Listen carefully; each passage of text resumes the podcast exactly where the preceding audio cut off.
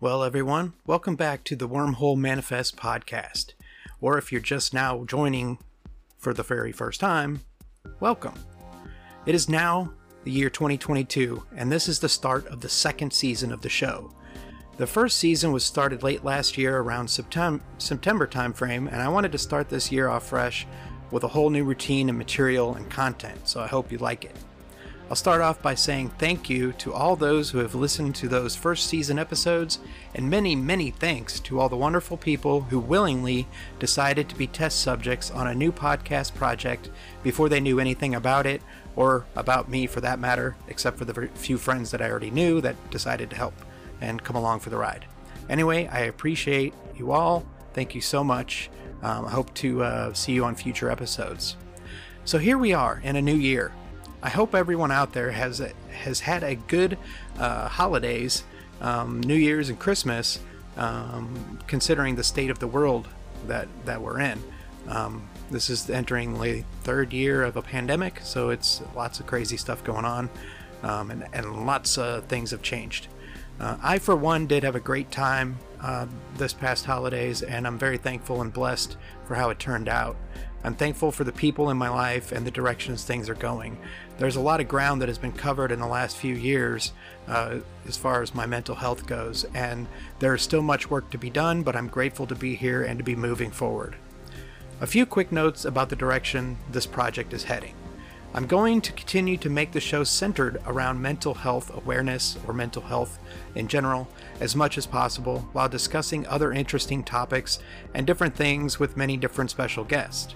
I've been trying to nail down guests that come from all different walks of life so that they can share their perspectives and we can all learn a few things along the way. I like the interview style because it's getting more comfortable for me, but I will also keep it loose and casual at times too.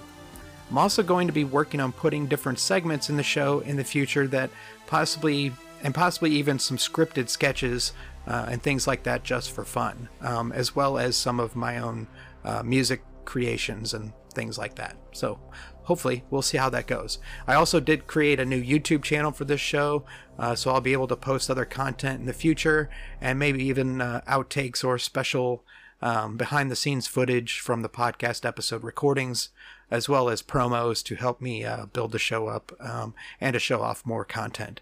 Um, the show will continue to evolve this season, I'm sure, and if something is good and it sticks, then I'll keep it. And if something doesn't work out so well, then we'll just uh, change our course and uh, do what what feels like aligns a little better with the uh, the kind of content I want to provide. Um, we shall see. Anyway, it's time to get started. So here we go. Please enjoy the first episode of season two of the Wormhole Manifest podcast. Thanks.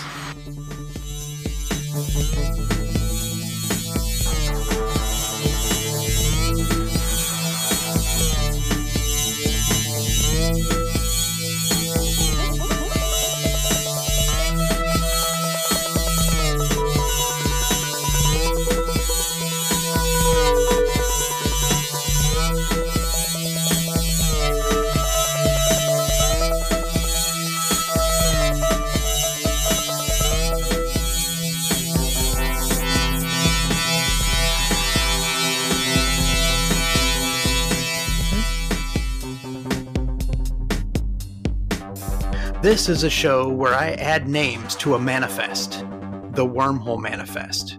And we venture through this wormhole to exciting destinations where we gain some insight into who these folks are and what they're into in order to obtain some new perspectives in life and to share some cool information with all of you listeners. Once we're on the other side, the adventure begins. There's no going back, at least not until the journey is over and the ride comes to an abrupt stop.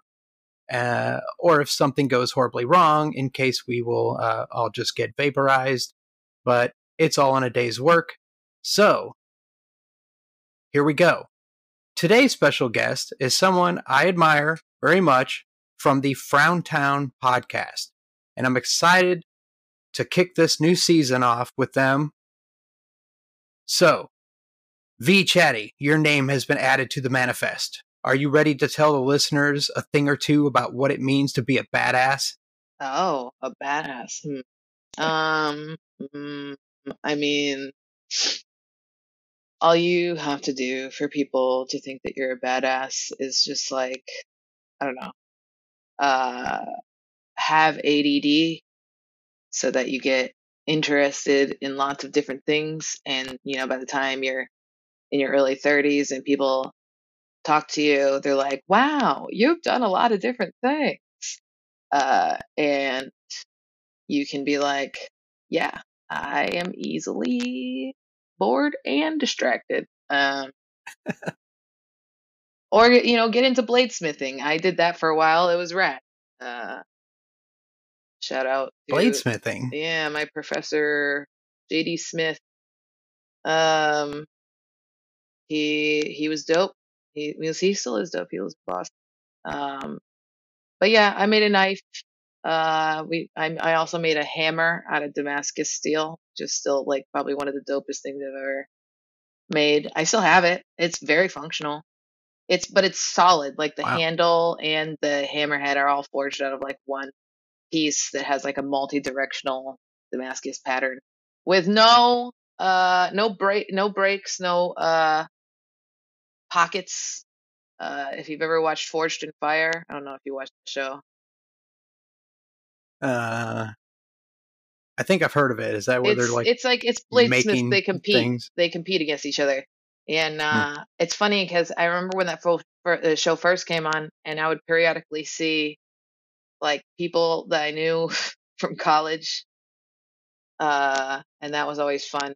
Um, but what happens is when you when you take these pieces of steel, you have to laminate them together. Like Damascus, for people who don't know, it's like folded steel. So um, Hmm, yeah. you have to fold the steel together and and and it comes from a tradition of like back when they used to use um like back when they were making blades way like when they first discovered steel they used to Yeah. make swords out of like copper uh Hmm. and shit like that and then they discovered steel and steel is a lot harder to work with because it has a higher melting temperature it's just a harder material Yeah, like it has to be Um, tempered and all that. hmm Yeah. well i mean everything has to be tempered everything every Right.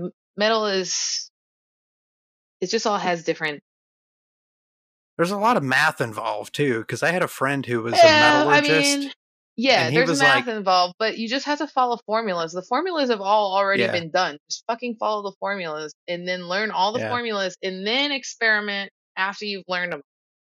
Um, but yeah, like so they used to j- dig out this iron ore, and iron ore is like it looks like a big, just a big rock, like a big heavy rock yeah.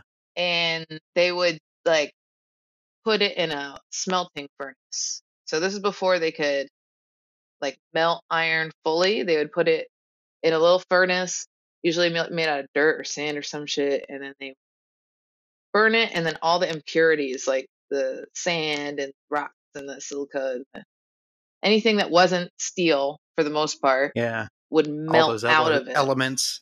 yeah, it would melt out, and then you would end up with uh, this thing that looks like Swiss cheese, essentially. Um, and then they would hammer that out, and as they hammered it, the little holes would seal shut, and they they would fold it and hammer it out again, and fold it and hammer it out again. This is how they like put. You had to put more carbon into your steel because carbon makes the steel harder and uh, keep an edge.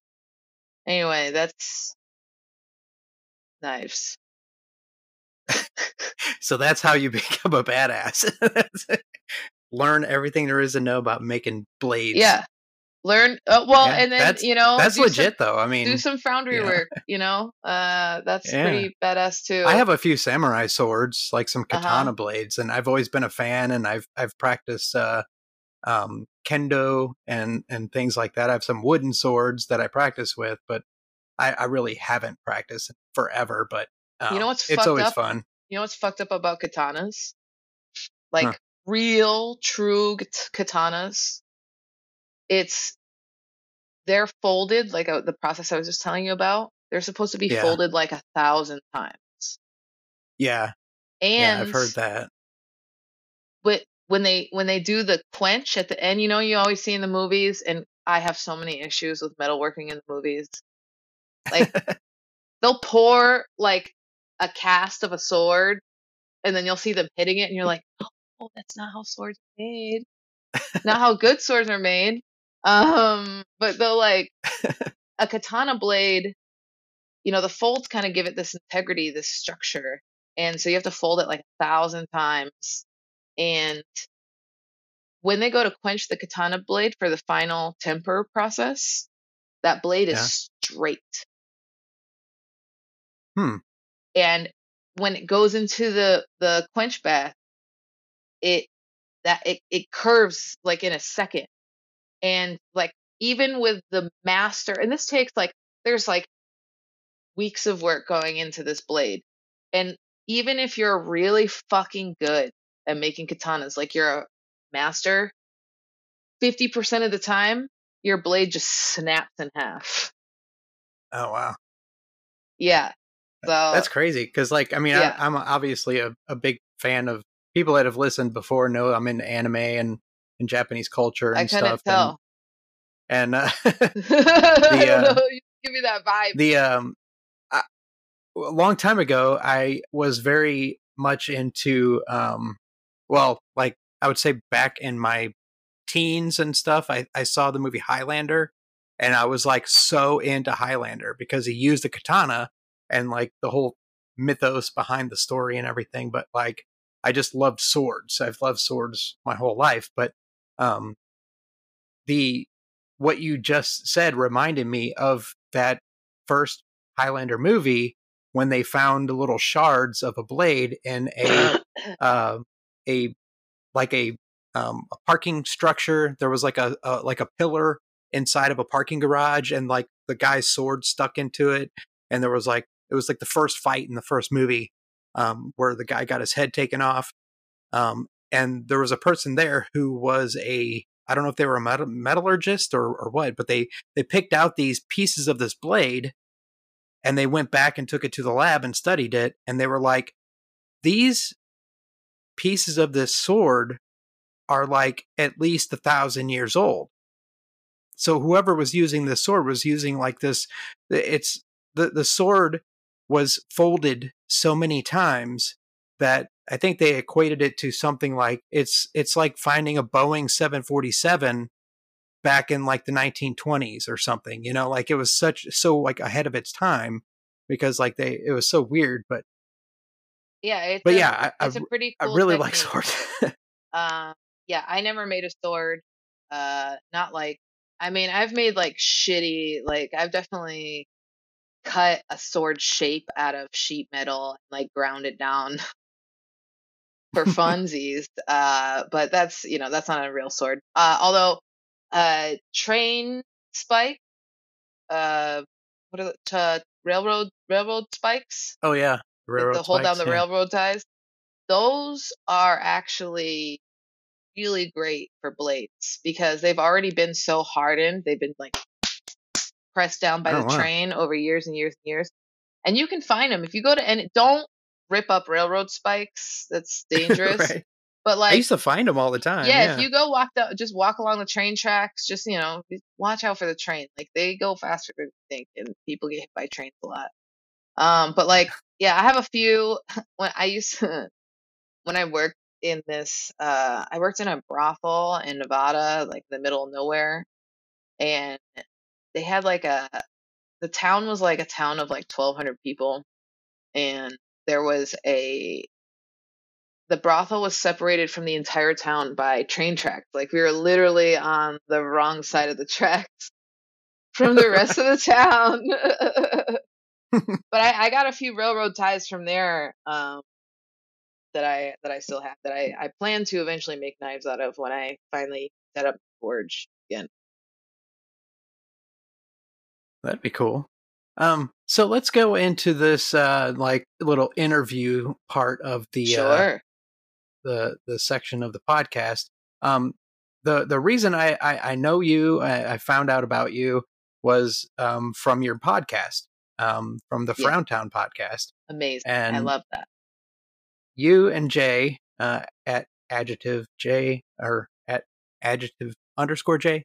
Um, he has been like a very big help to me getting this podcast off the ground. Oh, he's the best. Um, as Jay's far the as the- best. Like I, I don't, awesome. I don't know anybody who doesn't like Jay. And if you don't like Jay, I don't trust you. Yeah, I mean he's he's just like I don't know. I follow him on Twitter. I follow both of you on on Twitter, and and like I just I see the stuff you guys you guys say, and I'm like, this is totally like right up my alley. I got to get you guys on the on the sh- on the show. Um, and he's been instrumental with me because anybody who's listened to prior episodes knows that like me starting this show is kind of like a uh, it's a uh, it's a form of therapy for me because I had Cool. been through so much like you know mental health crap in the past and like um I decided you know what better way to uh, deal with a lot of the things that I've been going through by trying to help others, showing them that they're not alone by sharing my stories, um, and also to be more creative and and start creating content and putting it out there based on some of the stuff that I've been through, and uh, and and hitting up Jay and asking him how he does some of the like editing and stuff because your guys' show had shown me I've I've listened to a lot of different podcasts over the time and I'm I'm really not like I'm I'm kind of like a, a snob when it comes to audio and I'm very OCD yeah. and your guys' podcast was so crisp and clear and That's so easy to listen That's to. And that's why I was like, I gotta find out how they did this, you know, like yeah. I wanna he's learn. I wanna. Um, produce. I think that that is the thing though too, because like I have found some podcasts that were like right seems right up my alley, and they had interesting topics, and the people who were on them were people that I liked, but the Yeah. audio quality was just so bad that I couldn't listen to it. And it's one thing sometimes like we've had guests before who didn't have the you know proper microphone equipment, they were using like their AirPods or whatever and Right. so the quality isn't as great but when you have the anchor of the good quality audio for the host it kind of makes it easier to deal with Yeah, yeah. uh yeah, exactly. so at, at least for me and I, I've had I that happen to, a few times too. i think about what i want in a podcast you know and what yeah. what sounds good to me but jay i can't take any credit for the audio quality because that's that's all jay and then just my mic my my dad set me up with a mic because uh he's it's rad and i don't get Shout like a lot from my. I, yeah i don't get a lot from my parents but like my dad he's like he doesn't really like that i'm in the sex industry and so anytime i do something creative he'll like throw like a hundred bucks at me or something to encourage anything that's not uh fucking being naked on the internet.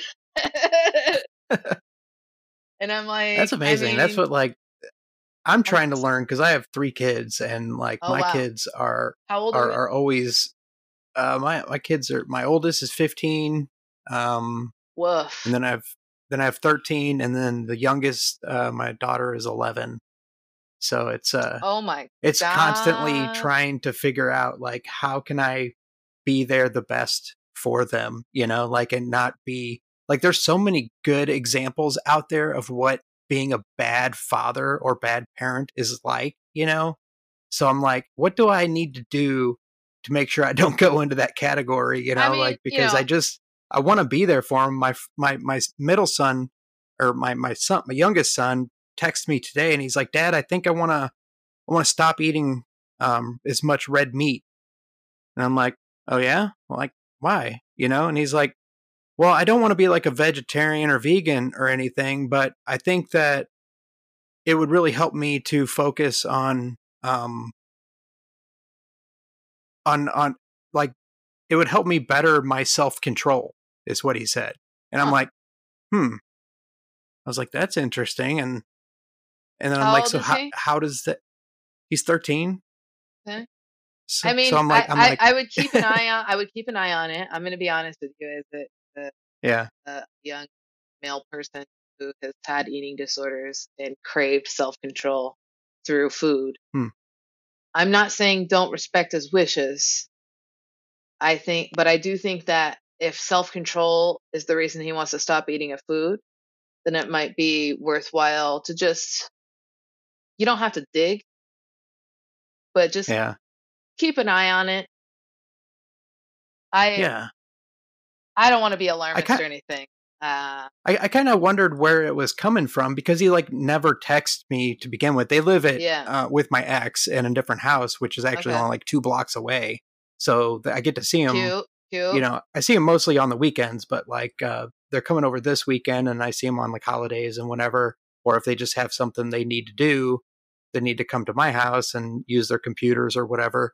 But um, it was random that he texted me today and mentioned that because it was like I I want him to text me more, you know. I want Yeah. him to say, "Hey dad, what's going on?" you know, like how's it going? And and Yeah. just see how things are, you know? Like I'm I I sit there all day and all night and before I'm like going to bed, I'm like thinking about my kids and like what they're I'm wondering what are they thinking about? Like are they do they even think about me? Are they like even considering that I exist? You know, like yeah, I don't. like- I don't have kids, but I have like siblings who are my children, and it's it's it's been a process because the, all three of them, the young the younger ones, they're all teenagers now. There's a 13 year old, a 15 year old, and 16 year old, and yeah, and so yeah, they're all young enough to be my children. Um, and you know, it was interesting because what I noticed is that for a while, because we didn't, we never lived together, and we didn't, I didn't talk to my parents for various reasons for periods of time, so I didn't see them. And then also, like, they don't have their own phones for a while, and then my, you know, they started getting their own phones, but they don't know me, you know, and so they weren't confiding in me until like I went and I started spending more time with them in person, and then they realized, oh, you also have similar feelings about mom and dad, complicated feelings about mom and dad, and about religion, and like I know I can confide in you. So now they'll text me, and sometimes even my my 15 year old sister will call me, which is amazing. Like, Wow. yeah, I didn't think that they they called people, but they do. Uh, yeah. I barely Nobody call calls anybody nowadays. I mean, I Uh, run my own yeah, business and nobody calls me. I'm like, she'll they're supposed to call me. it's just you know, it's like knowing that I have her confidence, you know, in Yeah. things that she wants to speak about, and knowing that I have her trust that I'll keep that confidence is so uh so rewarding. I can only imagine how much more rewarding it would be as a father, you know? Yeah. Like I Yeah, and I that'd be think cool. that Like you my just have to let them know that you're there for them. And sometimes he's you said he's a 13-year-old boy. yeah.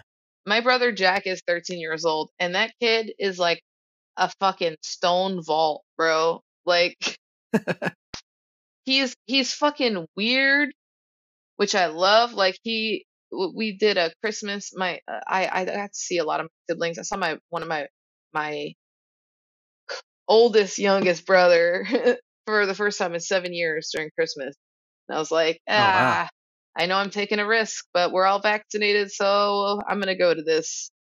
And Hmm. um, I hung out with like my my siblings and my mom and her husband, and uh, it was it was just so funny. Like he he kept he had a ladle that he was very attached to that he was wearing on his head a lot throughout the trip. I don't, no one knows why. He's just weird. And then It was a we what? a ladle, like a soup ladle. Soup. okay, I thought that's what you said, but I was That like, yeah, yeah. let me double check. Uh, and then he like my mom brought all the uh bought all these clear ornaments because she had us basically make every ornament for the Christmas tree that she also brought to the Airbnb. oh wow. because she hadn't seen all our kids.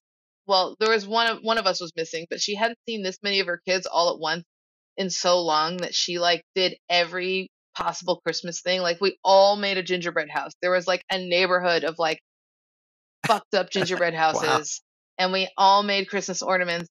and like she did she she like went we all made christmas hats with our names on it and glitter um yeah she went all out and Wow. uh but jack took it upon himself to take one of these clear like glass ball ornaments and he filled it with like all of the liquids he could find in the kitchen and it was Hmm. mostly olive oil i think it was really gross but it was also really beautiful and so like oh yeah we're fucking related for sure it's like an early chemist. Like yeah, he's also just like he's not very like you know, whenever I go there, like my sister, she'll run up and be like, "Hi, I missed you." And be like, "Come come and see my shit. Like, look at all these drawings I did." And like go through her whole sketchbook and tell me about all of her friends and her little boyfriend and it's very cute. And then Jack will come downstairs when my mom calls him and be like, "Hey, what's up?" And then he'll run back upstairs to like I don't know, play Minecraft or something. I don't know what they do. yeah. Yeah, my kids all they all have their own computers in in their rooms upstairs at, at my house and uh they like it it you have to pry them out of their little hidey holes cuz they go in Yeah. when they come over for the weekend they pretty much disappear for the whole weekend into their rooms and don't come out unless they need something to eat or something to drink Yeah. and and then they go back and it's like i have to like stop them you know like I mean, in their Jack tracks is be like- definitely like, that, but it's funny because my my other little my little sister who's 15, she's in like um I don't know what is it? Not 4-H, but one of those like agriculture things. Hmm. She lives in Texas, so uh she's raising a lamb right now, and they also have a chicken coop in Oh, the wow. backyard. So yeah, so I was at my mom's house for Thanksgiving, and a few of the days that I was there, my family wasn't there. But I was like, I want to see you guys for Thanksgiving, so I'm gonna I'm gonna come down and uh, I'm gonna, you know, I'll be there before you leave, and then I'll be there when you get back, kind of thing. And they they left, and so I told them I was like, I'll watch your pets.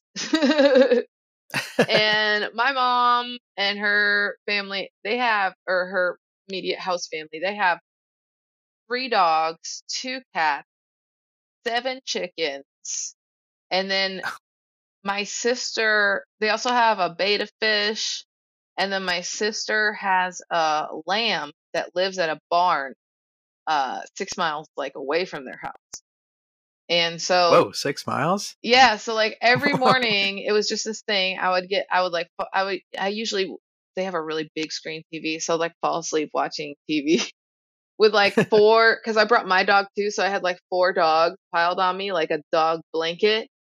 And then I'd fall asleep, and then I'd wake up to a dog licking my face because I had to go outside. I'd let the dogs outside. I'd feed all four dogs. Then I would go and I would like sprinkle the chicken feed and water the chicken. And then luckily someone else was taking care of the lamb in the evening. But in the evening I had to, you know, deal with the chickens, get the eggs, feed the dogs, feed the cats, and then go, uh, and then also keep my dog away from the cat food. He gained like a pound that trip. And then drive and then go and like I had to like it was like scooping a giant litter box, like this this whole lamb's little area, and like I tried to pet her, but she would stomp her feet on the ground, like angrily. So I was like, okay, you seem like you're good. I'm not gonna try and pet you anymore because she was like they said she was a lamb, but she was like big. She was practically a sheep, and I uh, would have to feed her and yes, feed her, scoop her poop, get the water bucket, and then also like haul her poop out to a dumpster. And these little bitches, and I, I, I don't, I shouldn't call them bitches. They're like high school girls, but like they would share a, a muck bucket, you know, uh, a bucket where they would scoop their poop into. And they would, it was, it's like a, it's like a, it's almost like a Russian roulette, but with poop. Like if you're the one who gets there when the bucket gets filled up, then you have to take it. And it weighs like it's a five gallon bucket full of sand and poop. It's not light. and like, I'm still recovering from a broken arm. So I considered it physical therapy, but I was like sweating. I was damn. sweating. And my little sister is 15 and she fucking does this shit like no problem. Like, Wow. like, damn, you are you're tiny, but you're strong. That's that going back to our my original question at the start of the podcast it was like what makes a badass you know hauling around a five gallon bucket full of sheep poop Listen, I'm just glad that somebody in my family is knowing about agriculture, you know, because I'm, Oh, yeah. I'm definitely um I'm definitely a prepper type. Um I I tend to prep. I always have like extra food ready just in case like the fucking all the supply chains, everybody's going on strike. Like, you gotta fucking make sure that you know how to be. do you have like a bug out bag you know like yes, time I to have a go just I grab have a that few. I have a few depending on the circumstance. Yeah. I, I'm not like a prepper. Like and, and, and it's weird to think because of my military Because background and much you love survival training. Yeah, like and like all this stuff. I mean, I know how to shoot like almost every kind of weapon that's out there. Oh, But cool. The the way that I the way that I think about it is like this. It's like I have the resources, like I know how to do things, how to Sure. survive. So when the zombie apocalypse comes, like like right now with my mental health and and, and me part of being a conscientious person is I Yeah. realize I, I don't need a weapon in my house because Okay. I have kids and I'm I'm a responsible adult and I don't I don't want to lose my sanity one day and then grab a weapon and hurt somebody. Yeah. So I figure it's best, it's the best choice to not have a weapon. And when the time comes when I need a weapon because I have zombies to kill, I know how to get into like the local National Guard armory. I know how to get into that, you know, it's like I know how to loot, you know, I can I can I can Well, I just mean, go to I was- a I neighbor's house this. that that has all this stuff uh, and, and just take it, you know? like I was watching 28 Weeks Later tonight, and I was thinking, I was like, man, you know, America, we really prepared for the wrong apocalypse. You know, we would be set in a zombie apocalypse because everybody has a fucking gun. You know, Yeah. like we would be fucking. Absolutely. And New York would New York would be fucked, but like we would be fucking set. Um, but that's not that you can't shoot your way out of COVID. That I think that's the thing that we're learning is that, And that's the uh, thing that's just it just sucks so bad because like everything is like for me like this whole like apocalypse thing, you know, like is it is like full of zombies or, you know, and some kind of threat of a nuclear weapon or some kind of just other crazy like handmaid's tale kind of thing that you know the the right wing rises up and Yeah. starts causing chaos and you know but like it's not what i'm prepared for like i like But like also, covid is not a- i i it's almost like life is normal but Yeah. everybody's dying at the same time so, So- it's really so- sucks Here's a thing that, that, that's very interesting to me. So I, I I've always been kind of an apocalypse prepper type person, uh, at least a little bit, even before all this. And um, I remember I was talking to my friend Howie Echo Hawk, uh, and they're an amazing uh, indigenous. They I, they would hate if I called them a comedian, but they are so funny. Um, and they're indigenous, and they were saying they were laughing one time when I was talking about like prepping for the apocalypse because they were like they were saying something like like do you realize there are like you know 600 people left in my tribe like my people already went through an apocalypse we're currently Right. living through our apocalypse And so that's Yeah. the thing. It's like when when you say this thing of like, oh yeah, it's so crazy that like all these people are dying, but like everything is normal. And that's kind of I mean, it's not the same experience as as native people because that was like way more intense, but like it's Right. also still a fucking thing. Like a, a lot of the reservations have totally like closed the roads down and they've had bats with uh, government officials over closing the roads to reservations and shit like that. Hawaii, they've Yeah. been asking people like, please, dear God, do not come here. We don't even want to be part of the United States. Fuck off. Yeah, it's insane. I mean, like the the history of our country, like going back to like not even like was it like three hundred something years? Like, um, Eh, yeah, like those those people have been through it, you know, and and like the the white man brought all this disease and did it, like did it. Oh, pestilence you know and all what's this stuff. interesting? Like- You know what's interesting? So the other day I was looking at the worldwide COVID map, and Yeah. one one thing that I thought was funny was that like, so like every country has a little circle over it, like a translucent circle that represents the number of cases. So the more cases, the bigger the Hmm. circle is. And when you Yeah, look I at the think I saw world that. map, yeah, It's when you look at the world map, the one that's over the United States is so big that it encapsulates like multiple continents. but if you look at this world map, all of the places where COVID is strongest and has the most infected is where white people live.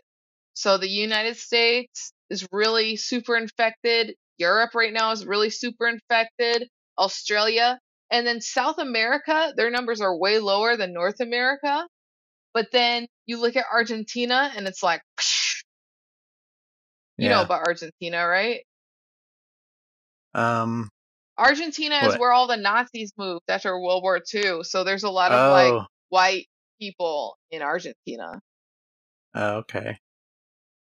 Yeah, I do I, remember I, that. I like- went to college with a girl who was Argentinian and she had this like gold necklace and she bragged about how it was like okay, trigger warning for like people who are descendants of Holocaust survivors, but she bragged uh about the necklace being made out of like teeth that like gold teeth that had been melted down.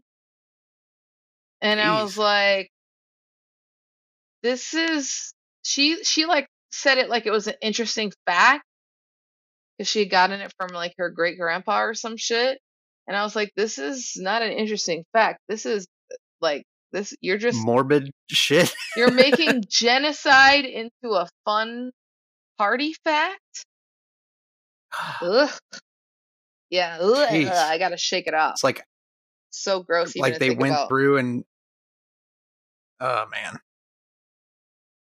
like gold teeth that they like found in like auschwitz or something after like yes oh, it was gold Jesus. teeth. It was gold teeth from Jewish people that and and gay people and you know yeah anyone who they didn't like uh, that were melted down and turned into a necklace that was then passed down to her from her great grandfather or whatever. And this was like fucking Boston, which Boston is like, oh, we're super liberal. And like Massachusetts was the first one to legalize gay marriage. And it's like, okay, well then why aren't there more than one gay bar in Boston? And like you go to Boston and you're like, oh, there's two gay bars, right? There's Machine and there's the Ramrod. And then you realize, no, it's just Machine on some nights and Ramrod on other nights. And it's right next Uh-oh, to the man. fucking Fenway Park. So when you come out of the gay club and you're wasted and you're like not ready, some fucking Red Sox fan like pulls up and is like, fucking faggot. And like, it's problematic.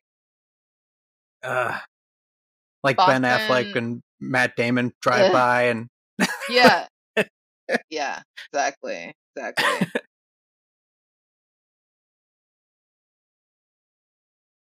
oh jeez um hey let's take a break real quick and then All we'll right. uh co- come back with everybody i like to split the episode makes it a little easier to edit later Hell yeah. so uh sweet all right we'll be right back Peace out.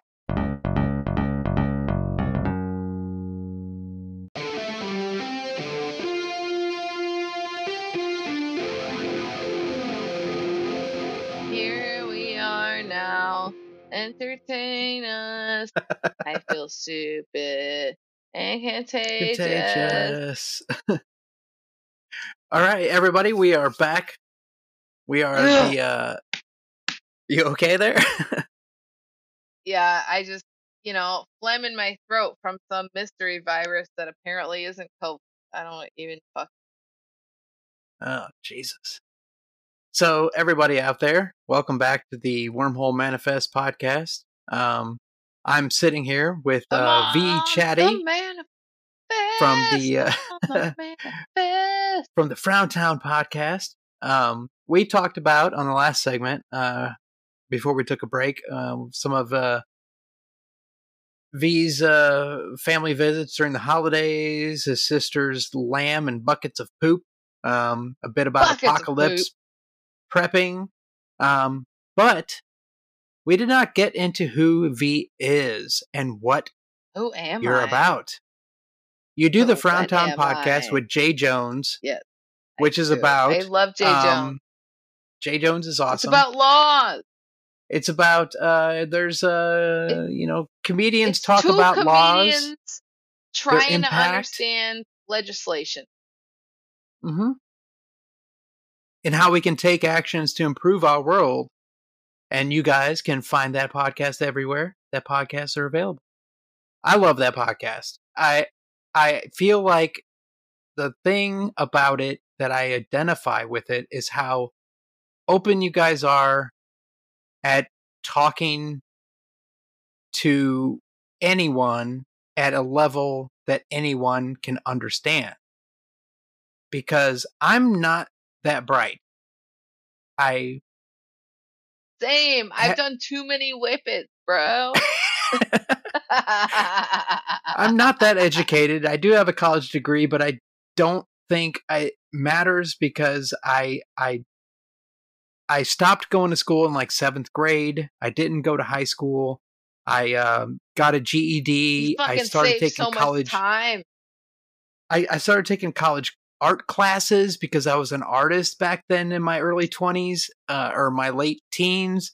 And I ended up joining the military because I was sick of my life and I was an alcoholic. So I was like, what do I need to do? I You need know, to go on an adventure and get out of here. And response, I wanted to be like gross, but then also I remember when I was in the eighth grade and I went through a phase where I like watched the movie G.I. Jane and I was like, I watched, I was like, oh, you mean I can like sign up for this thing and it's free and like muscular men will drown me until I can barely breathe and then bring me up for air and like make me crawl in the dirt. Yeah, I want to do that. wow. Okay. I mean, That's what I feel about the military. It just feels very kinky. I think G.I. Jane came out when I was like, I think I had already been in for three or four years in How the old are you? Marines, active duty. I'm in my mid 40s. Okay, so, So- I'm almost in my mid 30s. So it came out for me when I was like in seventh or eighth grade. Oh, wow. and it was very formative. Demi Moore, fucking yes, queen. Uh, thank you for awakening my sexuality, but also like thank you to those like filthy fucking men drowning Demi Moore in troughs of shit. That's how I remember it. It was like dirty water, you know, it like wasn't clean water. And they were like drowning her, and she was like, blah, blah, blah, but then when she was done, she was like, oh, yeah, this is the best. I don't even remember what the movie was about. Like, I remember I don't either. that. I just remember the drowning scene because I was also like a Baptist, so I was like really uh into uh being baptized Baptism? in the water. I was really into being drowned. by a man bigger than me.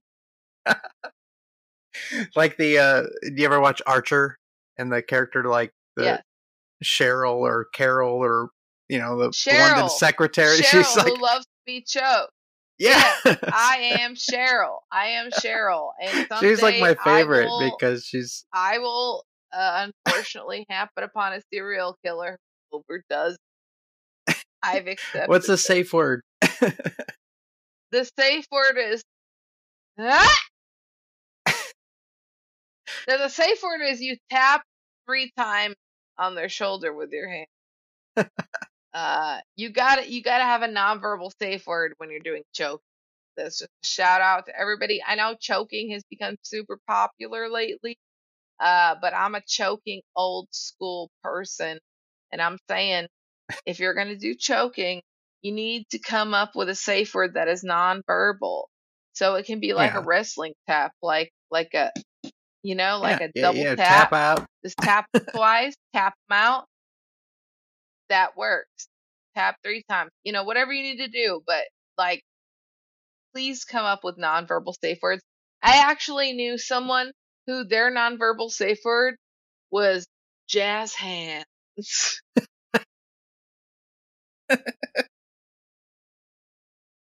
It was great. It was great. It was very apparent when they were done.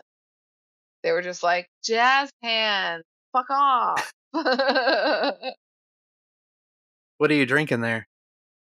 oh, this is uh what is this is uh some old granddad bonded, which is uh, if you don't know what bonded whiskey is, it's like federally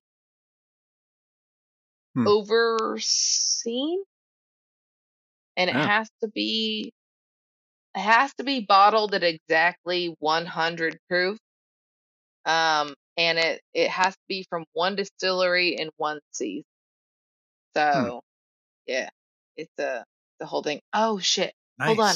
i need to i need to grab a charger i forgot to do that oh my god i'm so sorry That's okay.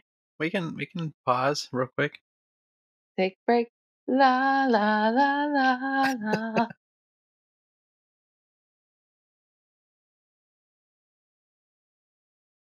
We are taking a quick break, everyone, and we will be back. I will cut this whole segment out, I think, on the final edit. But I'm not going to stop recording because because that's just too much work to splice multiple tracks together. Okay. I forgot how much work my computer has to do to podcast. That's okay. All right. Well, what were we saying? Or did you have a next question? Because I think we went way off track. We kind of did, but that's okay. Um, okay, so I recapped the first segment, and then we went into some other stuff. And I let's see, we were talking about the podcast, your podcast. Um, what I want to go back into is um, I know that you guys, you and Jay on on your show, talk a lot about laws and all that, um, and how Yes. people can, you know, do things on their end as as citizens to um to help you know to to you know whether it's voting or or getting out there and just understanding what's going on um besides that because i don't know jack shit about laws i don't know Sure. anything but like i have Me learned a- i've learned a shitload of stuff just from listening to you guys um Hell yeah. I want to get into you though. that sounds fucked up. Phrasing. Sure, Um, sure, sure, sure. How is your mental health? Because you've been through a lot. Like you've shared a lot of things on your show and what you've Sure. been dealing with. And my show is is centralized around mental health. And that that doesn't mental health as a idea or as a, a, a subject matter does not pertain to like one particular person or type of person or or race of people or you know, it's a human condition. Like we all have different variations of mental health issues. And and a lot of my uh experience recently in the past two years um with doing a lot of uh, research on how I can help my mental health by using psychedelic drugs. Um, and the things that I've experienced in the past year and a half or so has opened up my mind to like whole plethora of like just ideas of how us as humans have evolved to the point that we're at in our society and conjunction with like the way you guys talk about laws and things like a lot of those laws back in the 70s is the things that had banned these substances from the mainstream like they they had banned them Sure. for use um, and there was a lot of research before that from like the 50s uh, the the well from like the 30s 40s and 50s before they were banned in the 70s and the war on drugs began um, there was some some uh, research being done for uh, mental health and and this was all very new back then but if you go back into cultures like we were talking about earlier like indigenous cultures uh, there's c- cultures in, in south america that have been using substances of the psychedelic nature um, for thousands of years and they've been using them in ceremony and uh, and and they've been using them in ways that have helped the the the tribe or the culture back then and back then you, there was no there's no record of things like mental health um, issues or whatever before like maybe 40 years ago like there's like Well, People you- treated people back in- DSM. yeah and, Yeah. and it's just there's the treatments for people with mental health conditions a long time ago were were very you know strict and ridiculous um, because they didn't know how to treat people back then and and it was like Right. you know it was insane they were given like lobotomies and things like that you know and uh and now that we are in this So second uh, this new psychedelic renaissance and and things are being I mean, approved there now. was when when LSD was first invented. Uh, do you know about like Operation Midnight Climax? oh uh um, so there was this CIA dude, because fuck it, fuck the CIA, man. They fucking fuck with so much shit. But the CIA, they had this guy George White, who was kind of just like a con man type dude, and he basically got permission to dose anyone at any time with LSD for any Hmm. reason. And he would just fucking go on like subway train cars and just aerosol LSD into the air.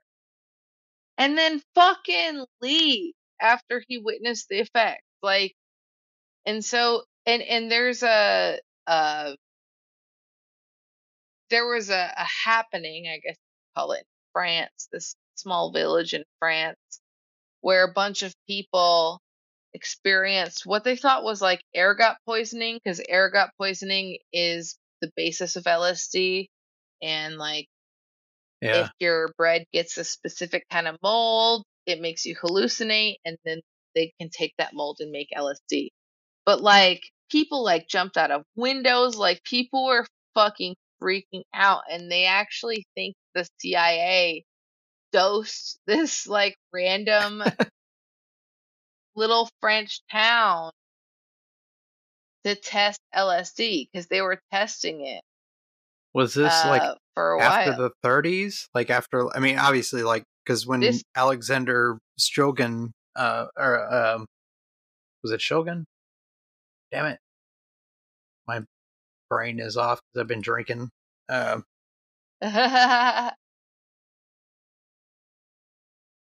the uh the guy that invented LSD or not invented, you don't invent something, you just find it. Um Sure. from uh damn it why am i forgetting the name it's like i we just celebrated his birthday it's like bicycle week you know like bi- bicycle day is the day that Shul not shogun shogun is sasha Sol- shogun who is another uh, chemist who did a lot of other synthesization So um the the uh the mass poisoning in France uh was in Hofmann. 1951. Albert Hofmann. Albert Hofmann. Wait, no, that I'm thinking of Abbie Hoffman. Yeah albert hofmann was the book. one that first synthesized lsd and in, in but, the 30s uh, so Pont Saint a spirit mass poisoning in 1951. Um, but yeah, like it was over 250 people. Um, 50 people in the town ended up in asylums and seven people died. And there was like a little CIA operation happening apparently at the time. That totally reminds me of, and I don't know if you've seen this, but for like, I think it was a while back, maybe 10, 10 years ago or so, there was a show about Leonardo da Vinci, and it was called Da Vinci's Demons. And Okay. it was a fucking awesome was it on the. History Channel? Yes, I think so. It was it was so it was great. Like it was Right next to the aliens guy. like the the people that I was friends with back then because I before I got out of the military, they were like, "Oh, you got to check out this uh this Da Vinci's Demons show" because they knew what I was into. You know, they were like, "You're like art and history and all this stuff," and um, and the one guy that was kind of my friend back then was like, he's like, "I don't really like it because it has like a lot of gay stuff in it," and I was like okay. But I watched it and I loved it. I was like, you know, of course, Leonardo da Vinci, he was all about like drawing and and painting like nude figures and and and you know he was constantly drawing dicks on everything you know like that's his character like he was just like you know he was like a 15 year old boy. yeah.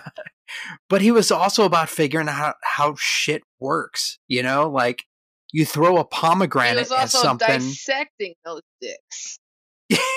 he was he was just figuring shit out like how how does this is life we need to like explore everything you know and that's kind of like how it was but like that show was cool because like it had those elements of um like the mathematics and like the visuals almost like like you see kind of on like hallucinogens when you're when you're like picturing something in your mind and you see like the math floating out in front of you and like you see like the you see like the things like changing form and like rebuilding itself on you know whatever the structure is you're looking at like you know i just imagine that that's kind of how da vinci was you know it was like when he was making his inventions he was like this thing connect to that thing and if you rotate this thing and it maneuvers this thing it will just kind of you know it just it works. It fucking works you know? We can make things fly you know? We can do whatever. But uh yeah so that show was cool like and, they had an episode in that where there was a, a, a monastery and in the monastery there was a group of um, nuns and the nuns and the, the whatever they were that were living there they had a ritual of kissing the feet of a statue that was in this like kind of a garden area like a outside and on the feet was growing this um, fungus. And when they would kiss the feet they would get like infected with the spores of the fungus and then later would start to hallucinate and go through Hell like yeah. they they would get sick and they would have like these like major fits of hallucinations and stuff but the other people they didn't know because it wasn't like a medically like scientific explored area so they were like these people that are acting this way are um they're possessed they're possessed by demons and so sure. It took um, Da Vinci going there to explore the area, and then he realized that there is a chemical compound in this stuff that is in this water. There's like a fountain, and the feet of the statue that these nuns have been kissing had this substance in it that was affecting them like a drug. And it was just like, when I saw that, like as soon as I saw one of the nuns kiss the feet, I'm like, they're kissing some kind of substance. They're ingesting a, a drug and they're going to start tripping. And that's what happened. And I was like, holy shit. So a lot of the stuff back in the day, when we think about things like witches and, and people, even people that have, you know, uh, people that have been like sacrificed for being like crazy or whatever, you know, or insane, you know, they may not have been actually insane. They may have just induced some kind of chemical substance and uh, they were in a different plane of reality. And so people around them were like, this person's freaking out. Let's kill him. You know, like it's fucked yeah. up shit. um, okay. So that was the long tangent. Sorry about that. um, Vee, what kind of drugs do you like? I mean, allegedly, I like all drugs. Um, I don't know. I feel like I've had some pretty good uh, psychedelic experiences. I've had some hard psychedelic experiences. Those are the um, best sometimes. Yeah, I don't know. The first time I ever did mushrooms when I was in college, I ended up all of my roommates left the house because I was being really annoying and I was like personally haunting our house. I was just like wandering through the hallways going, ooh. uh, so everybody got wicked annoyed with me because it was very hot. It was in Boston in like the mid 2000s, and everybody was super fucking annoyed with me because I was making ghost noises and it was 100 degrees and it never got that hot. And after about like two hours of haunting my own house, I decided I was going to go on a journey. Uh, I went, I walked, well, I was walking to my, if you're from Boston and you know Boston at all, uh, basically I walked from North Cambridge up by Davis Square all the way to Oak Square in Bright, which is about seven miles. Um, on the hottest day of the year. Um, but on the way there, I was like, I work at Starbucks. I'm gonna stop by my work and get an iced tea. don't go to work when you're high. It's not going to help you. Uh, don't do it. Even if you can get a free iced tea, just pay a few dollars for an iced tea. It will serve you better. Uh, but I got I got my iced tea and I kept walking and this particular path that I took there were no trees, there was no shade. And I had at the very least I had put on sunscreen but the thing was about the sunscreen is that it felt way too thick. And hmm. so like I put it on my body, but then like I felt like no matter how much I rubbed it in, it like didn't rub in. So I like wiped my whole body down with a towel. Uh, and then I walked seven miles on a 110 degree day and wow. I made it there. And luckily, the people whose house I showed up to were like very well versed in people who are tripping way too hard, and were like, "Hey, I don't know you. You're one of my roommate's friends, and they're not going to be home from work for two hours. But here's a book about space. Why don't you sit in this one air conditioned room and just flip through the pages?" Oh wow. So yeah, I've yeah, I've had my so you my were, fair so, share. So you took shrooms and then you went on a little journey outside yes. locally. That's yeah, I That's walked like seven miles in 110 degree heat with no tree cover. wow. It's not a good idea. No, it's not. Like But I it mean, did it did feel very cleansing, but also, oh my God, I just remembered I like called my sister. Okay, so I have a lot of sisters, but like this sister, she's like my closest sister. We're like, you know, less than 18 months apart. And I had called her because I had felt this extreme like bursting of love for her. And so I called her. But then once I got on her voicemail, I didn't remember how to speak. So she just got this voicemail that just kind of sounded like,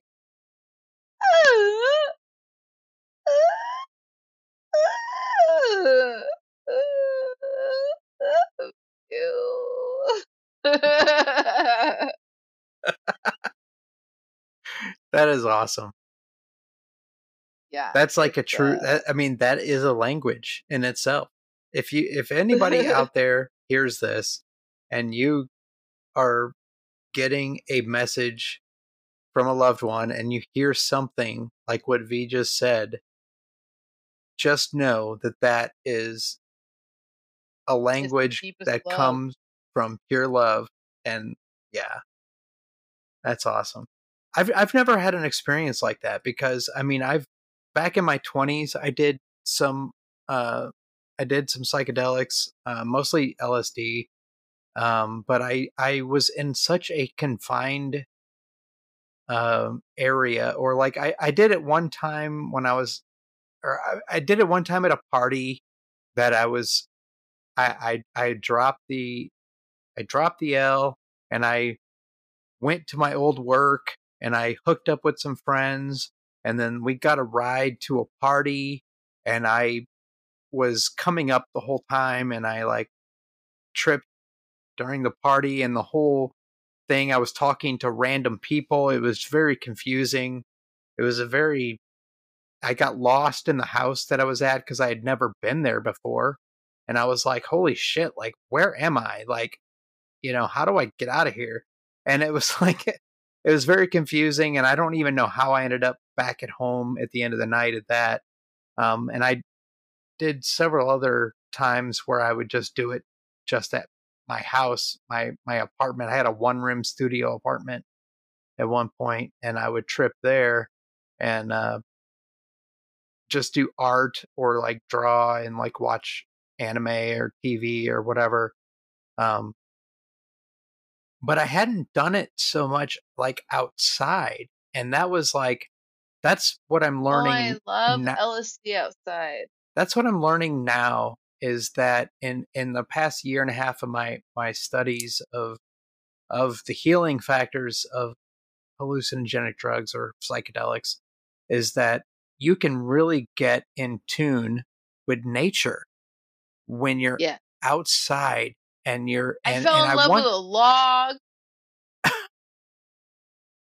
and and I and I, I I learned how to grow shrooms, and I've been growing my own shrooms uh, for a while. I I uh, or I haven't in a while, but yeah, but uh, I haven't tried them outside. That's the thing. It's like I'm just it's it's a weird thing. Like I don't have there's I don't know. I'm a very indoor kind of person. I don't know. I, and I I feel like my favorite time. I mean, I do love the very controlled door uh trip, but I also love a very like mystical, wild outdoor trip.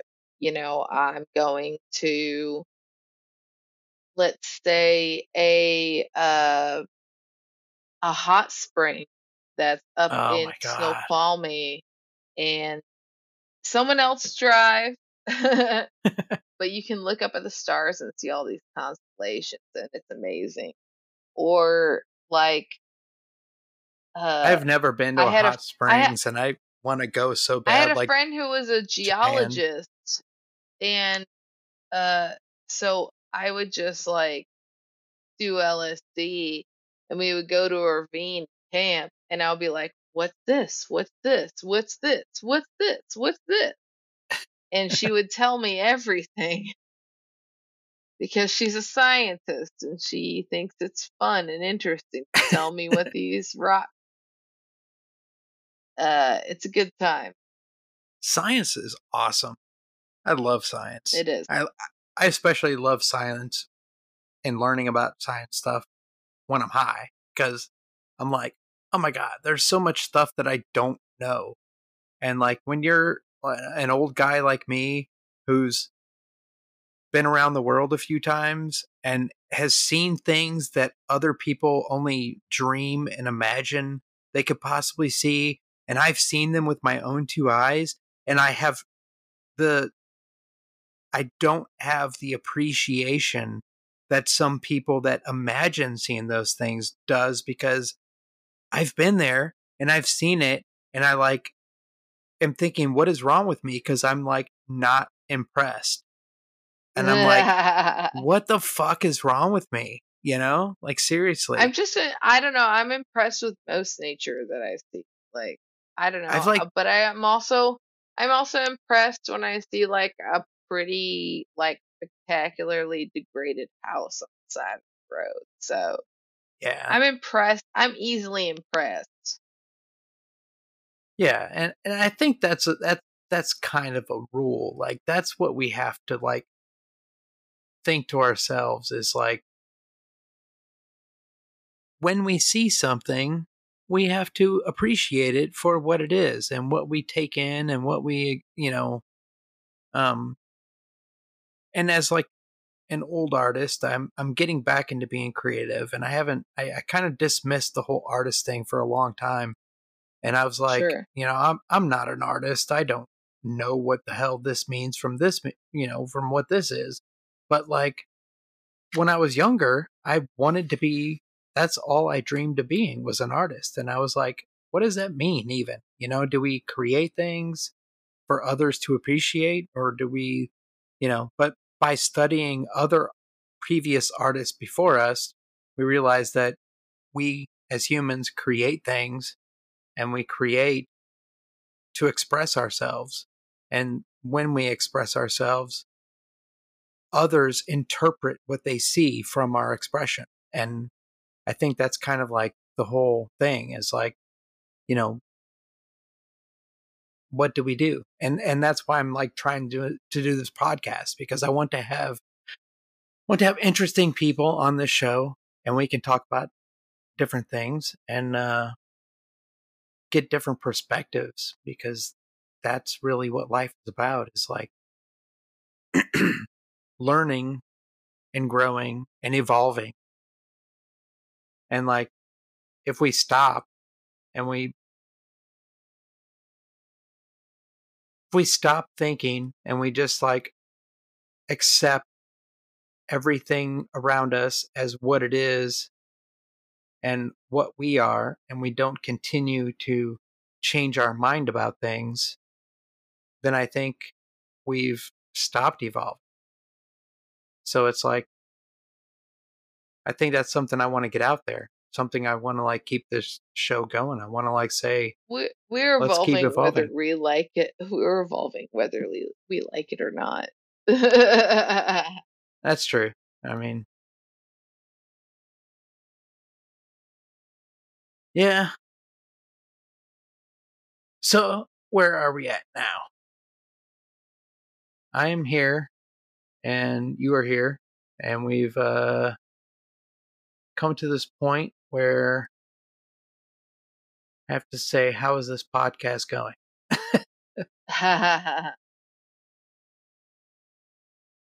What what got you in like out of all the things that you've been doing and and where you're at now, you're doing the podcast and stuff, but um what got you into comedy as a as a thing? Like um, I I had a I had been into comedy since I was like in middle school. I really liked Eddie Izzard, and uh, I just I didn't understand how people did that. And then in college, I ended up dating a comedian, and I started doing comedy that way. And I was like, oh, you can just like go out and fucking do it. All right, chill. Let's do it. how do, how does one go about getting into comedy or stand up? Like, how do you I start mean, doing that? Like, before COVID happened, it was just you would go to open mics and do, you know, three to five minutes. Hmm. Uh, now there's a lot of online open mic. I don't know. Don't ask me about it. I kind of dipped out of comedy for the last few years because I find it to be, I don't know. I'm not into it so much anymore. oh my. Uh, There's just, I just see too many comedians out there who I know aren't making any money, like performing and sharing a mic with other people, like during a literal pandemic. And I'm just like, you're not be getting paid for this. Stop it. yeah. Yeah. That's got to be tough. I mean, like, th- that's the thing I think about the most when it comes to stand up comics is like, you know, you're performing for a crowd normally in the in, yeah, in the and old laughing is one of the like most like spraying of bacteria activities that you can do. yeah. And so it yeah. just for for me, like I was doing some shows when it was warmer, but when things started to spike again, I was like, no, I can't do this anymore. And then seeing all of these people continuing to do comedy when COVID is spiking so fucking high and everything is overloaded is just very disappointing to me. yeah yeah that's rough So, as far as getting into stand-up comedy, uh, for the next year or so, I would say, fucking don't. Just make a TikTok and try to be as funny as you can until yeah. this pandemic slows down yeah there's like so many avenues. That's another thing i was kind of thinking of. I didn't have it written down but now that i think about it like um when you have when you have classic careers like stand-up comedy like now with our age of social media and TikTok and all that, like, how does that affect a traditional stand up comic when it comes to people that provide so much online content that is either I comedic I mean, I have no or idea because it's it's so new. Like there's yeah like for example, Robin Tran, um, she got famous on TikTok. She did her special in a comedy club right before COVID and started releasing her snippets of her comedy club appearance on Hmm. TikTok. And so she got now she's doing all sorts of shows and shit, and that's amazing. Um, but like it's the thing is is that most comedy clubs are trying to like pay you as little as they possibly fucking can. Hmm. And so like any comedian who's like, "Oh, I need to do a comedy show," like ask them how much are they getting paid because most of them are getting paid in like drink tickets and like, okay, you can get like a free dinner. Like, is a free dinner really worth it? Hmm. And when you're in a bar, wow like they say that you need to be vaxxed and masked, but you can not wear a mask if you're drinking a beverage. And so most people just drink a beverage throughout the whole show so that they're unmasked throughout the whole show. Hmm. So yeah, I don't know. I just feel like stand-up comedy is a fucking liability right now. Man that sucks too because like i mean the the world needs you you know the It's the, a the world young sport. the, the world needs comedy right now Comedy and has existed in many forms and will continue to do so. stand up Yeah. comedy is a very narrow form of comedy. And that's what people need to understand. Is there's Yeah.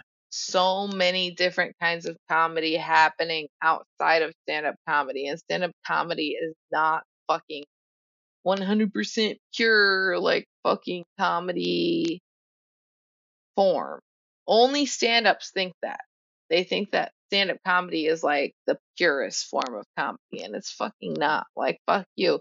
Improv people at least can fucking make something up on the spot.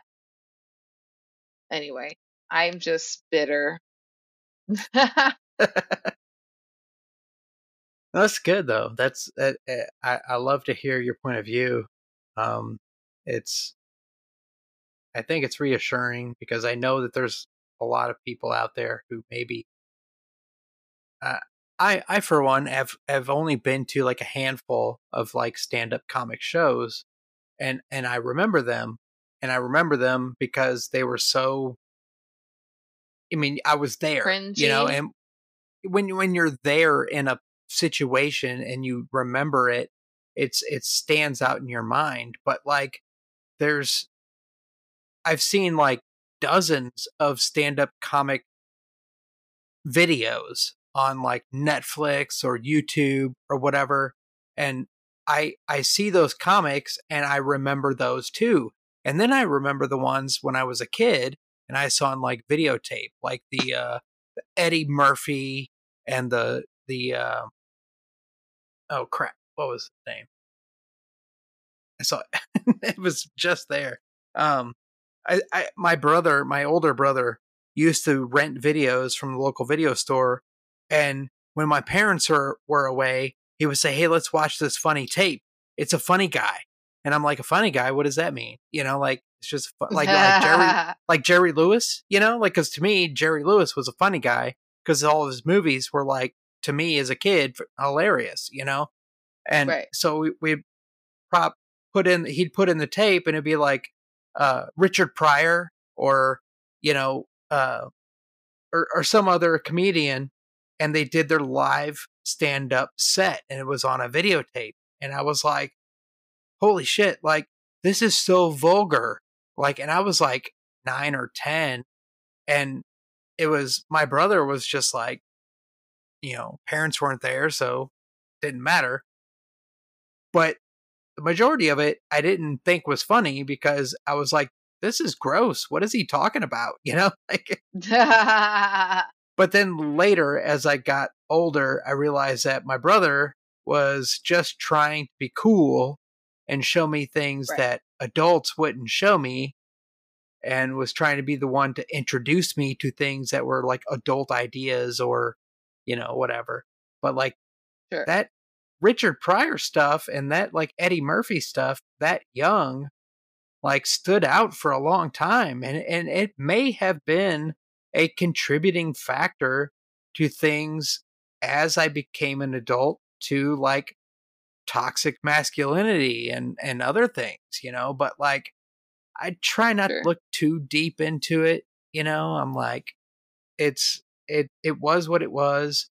I am dealing with my own issues and I realize things for what they were. And and also like comedy in itself or any kind of creative material is a uh um there has to be like a creative freedom at some point like for whatever for whatever we're doing like for this podcast i'm creating things and i'm yeah, introducing but you people to also things You also have to know your audience. Yeah exactly So when you're doing stand up comedy, oftentimes the audience is different every single night. You have to scan people in the crowd and be like, uh, who's my audience? And how am I going to perform for them? yeah and that that's that's got to be tough i can't even imagine like um i'm not a very good public speaker i i've had a class on it and i basically bomb I basically bombed it because I ended up talking for Nice. 20 minutes and not asking any person out in the audience questions that pertain to them because everybody said it was very interesting information I was sharing, but they were like, I didn't engage the audience because I was just like too busy rambling on. And that's Right. what I'm hoping to avoid with this podcast. But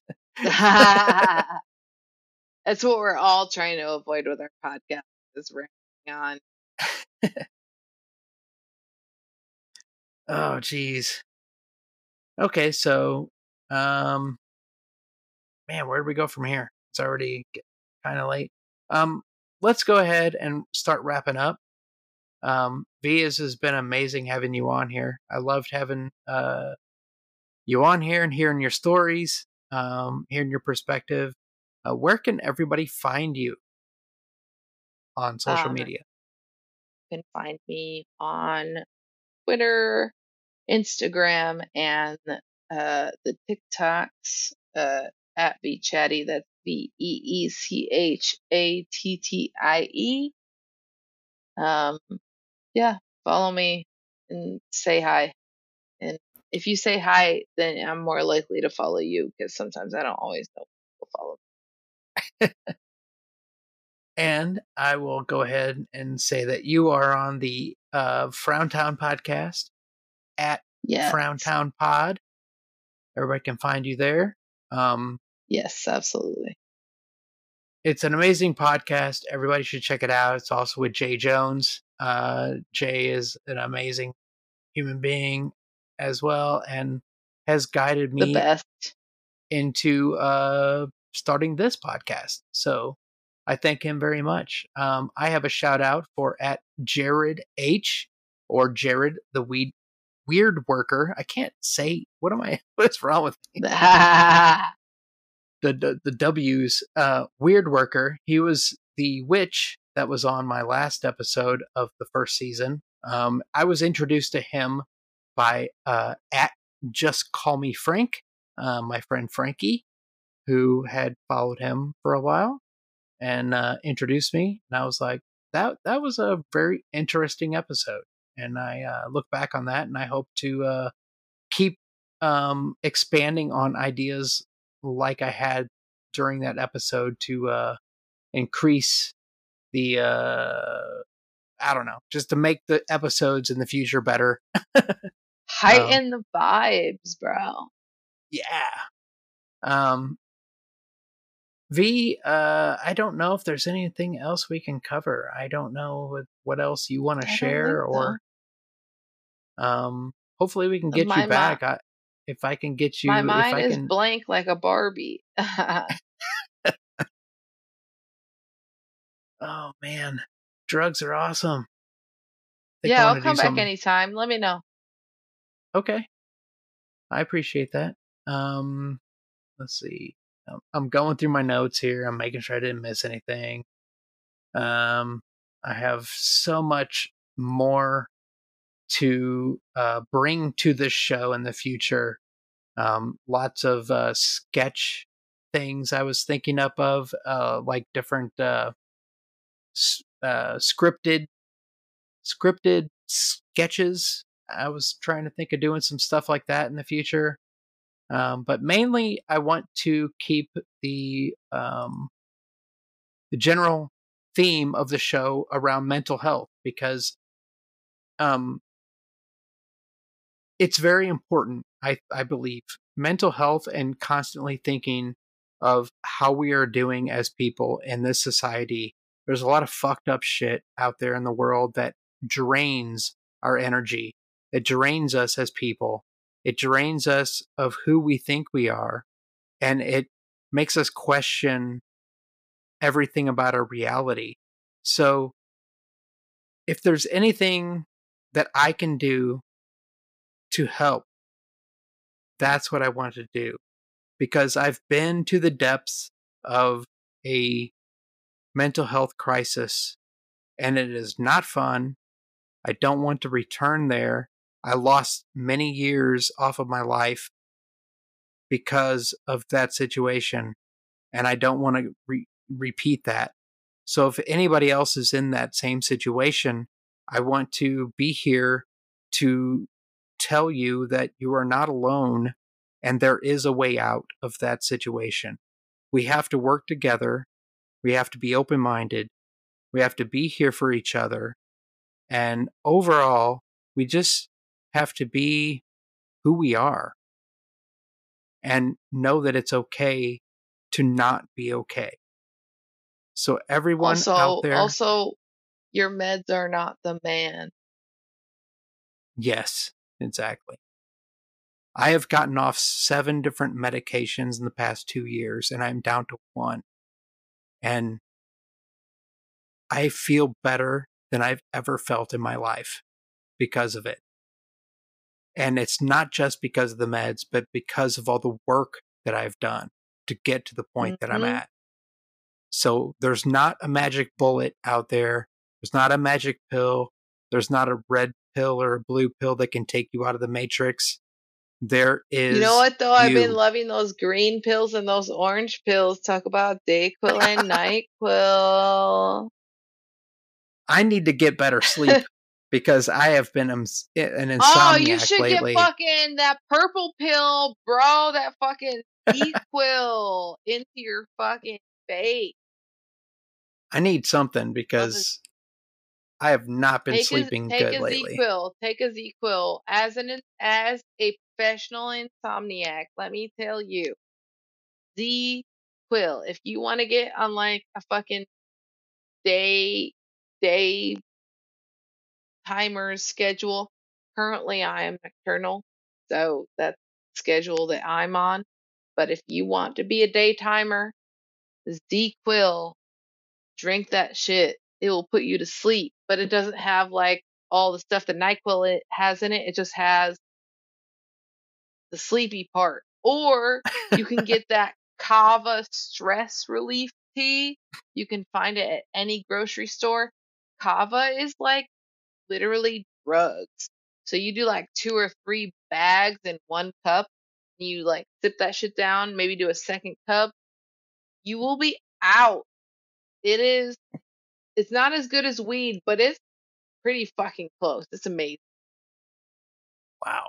Shout out to Okay. Kava. I, I will. I will. I will definitely look into that because I need something because I'm starting to like get kind of how I was a couple years ago, where I was like starting to lose my shit and not be as mindful and and and laid back and chill as I was because of the lack of sleep. But There are ways. There are ways. Just just as a, as an insomniac, I just ask you to be careful about Ambien because as an ins- uh, an insomniac, oh, I I, took won't even do that stuff. and I ended up sleepwalking so much. it was bad.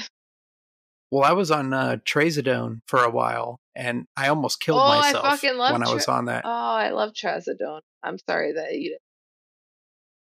uh, I I basically stood up and passed out when I was standing up and almost bust my head on the table, but my wife saved oh, my no. life. And uh, Yay, wife.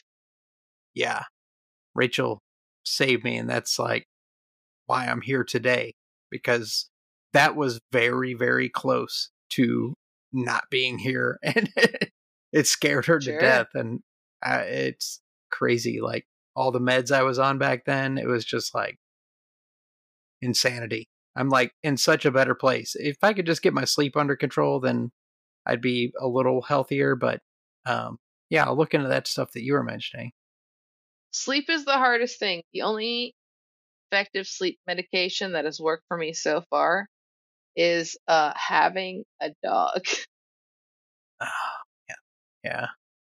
My, My cat dog likes to snuggle me- with me, he- but he wakes me up from from my nightmares and he uh I don't know, he's in my dreams now like and he like defends me in my dream. that is awesome. So. I don't know. I've taken all the types of pills you can take for nightmares and they're not as effective as dog. good, good going, Rocco. Uh, shout out to Rocco. Shout out to Rocco. Thanks for kept keeping uh, Vee Vee safe there. Hell yeah. That's awesome. Okay, well, Vee, thank you so much for being on here. I love you to death. I love it. I love Jay. I love your guys' podcast.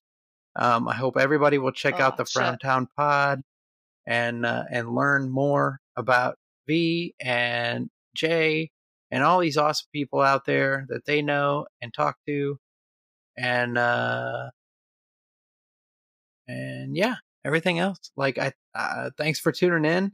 Um, wait, there's where's my other notes? Damn it. I think I did create my notes properly from the old script. Oh well, if anybody wants to check me out, check out uh, the Wormhole Manifest podcast on Twitter at WormFestPod, and uh, you can find the other stuff from there. Thank you very much, everybody. Vee, thank you very much.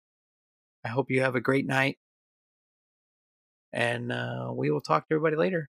See ya. Bye.